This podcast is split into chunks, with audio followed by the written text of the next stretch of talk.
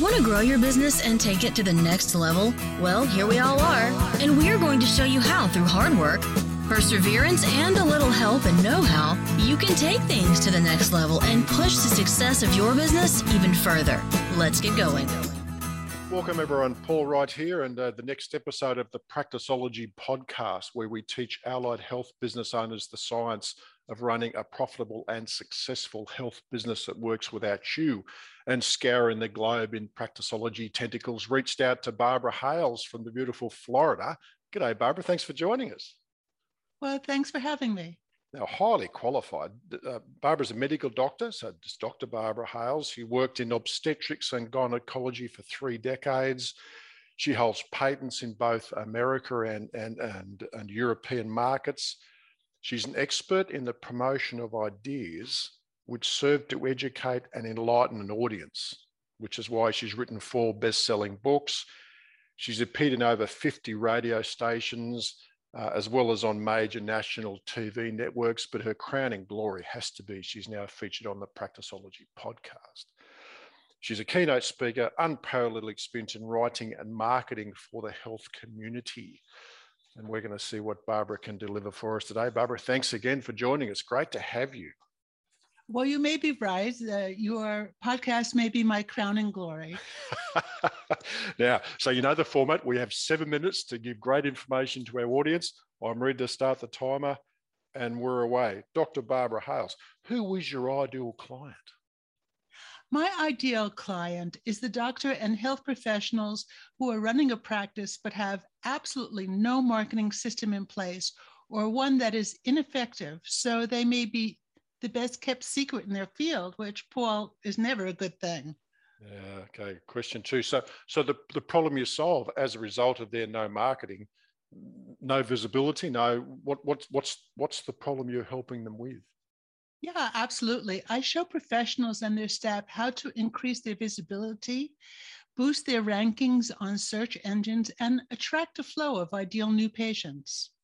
Okay, so so question three with about six minutes left. So, what's the typical symptom that your clients or people experience when they don't have great visibility or they're not they're not ranking well? What happens? Well, when that happens, they're on page 25 of Google and other search engines instead of page one. So digitally, they don't exist. They may have no reviews and a poor website so that those who actually get on it don't even know what services are provided or the next step to take.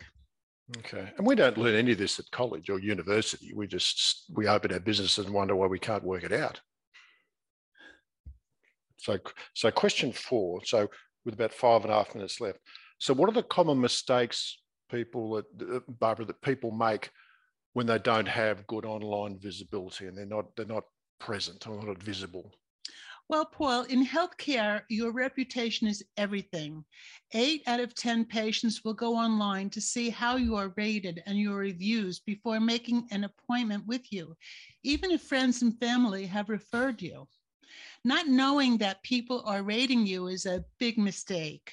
Not asking satisfied and loyal patients at the time you've rendered services to rate and review you is another big mistake. Mm. All right. So what can they what can they do, Barbara? If, if we've worked out they've got a problem with their online visibility, what, well, what, can, first... what can they do to fix it? What's what's the something they do themselves without us that can help them get um, some visibility or solve it for themselves? Yes, well, the first thing that you can do is go and register with Google Alert so that you know when people are talking about you online or rating you in various online online sites. Then you could respond to it right away without a problem festering. Google provides that for free. In addition to that, uh, going on Google Analytics, so you see what works for yourself and what doesn't, which is also free, is an, another good tip.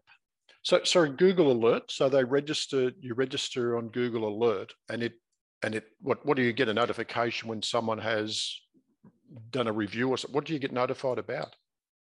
Well, if you register with Google Alert with whatever term, whether it's your name, your practice name, or keywords, um, anytime that people are talking about it, whether it's social media or in their own website, as soon as no matter where it is across the board, your name is listed, you pop up into your feed. And they say who it is that spoke to you and where you could find it. And what do you do then? So you need to respond to that. So it means you become you, you're becoming aware of what's happening online. Is that kind of the angle? Yes, definitely. It's something that you would respond to. Let's say, for instance, you went into a social media site and you posed a question and people responded, uh, or people ask you questions in a forum and chat line. You, you would want to not ignore that. You would want to respond to them, but without having to troll that every day. Google Alert will tell you so that you could pop into that site and respond accordingly. Beautiful. I didn't know that. Wow. Question, question six with about three minutes left. So, so what's a valuable free resource, Barbara? What, what can people do to get more information and, and help their business? What have you got for them? Uh, you can get lots of valuable information from my website, uh, themedicalstrategist.com. I love the name. But for your audience, Paul, we have a free guide called top five things you can do right now to grow your practice, and an additional guide called Five Steps to Build Your Brand on Social Media, which you can use as a checklist. You can request both of them with no charge at Barbara at barbarahalesmd.com, and that's H A L E S. Brilliant.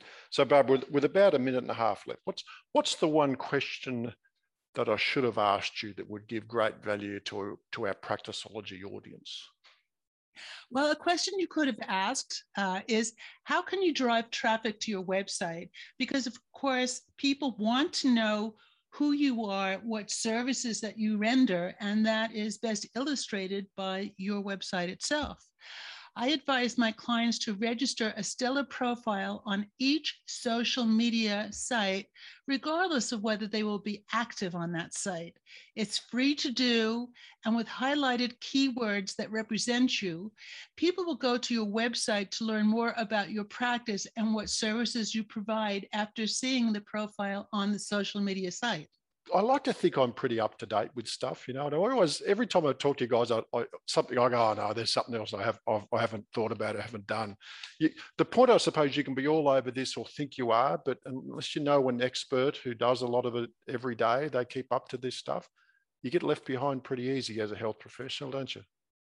Well, that's true. But well, I have a saying that, you know, I like to learn at least one new thing every day. The trick is to learn it early in the day so that you can relax the rest of it. Well, well, it's early day for me, so I've learned something already. So I'm in front. Barbara Hales, thanks for joining us on the Practiceology podcast. Thank you so much, Paul. And if you haven't already registered and watched our, our regular or monthly webinar, the demonstration of Practiceology, go to mypracticeology.com and I'll see you on the next episode.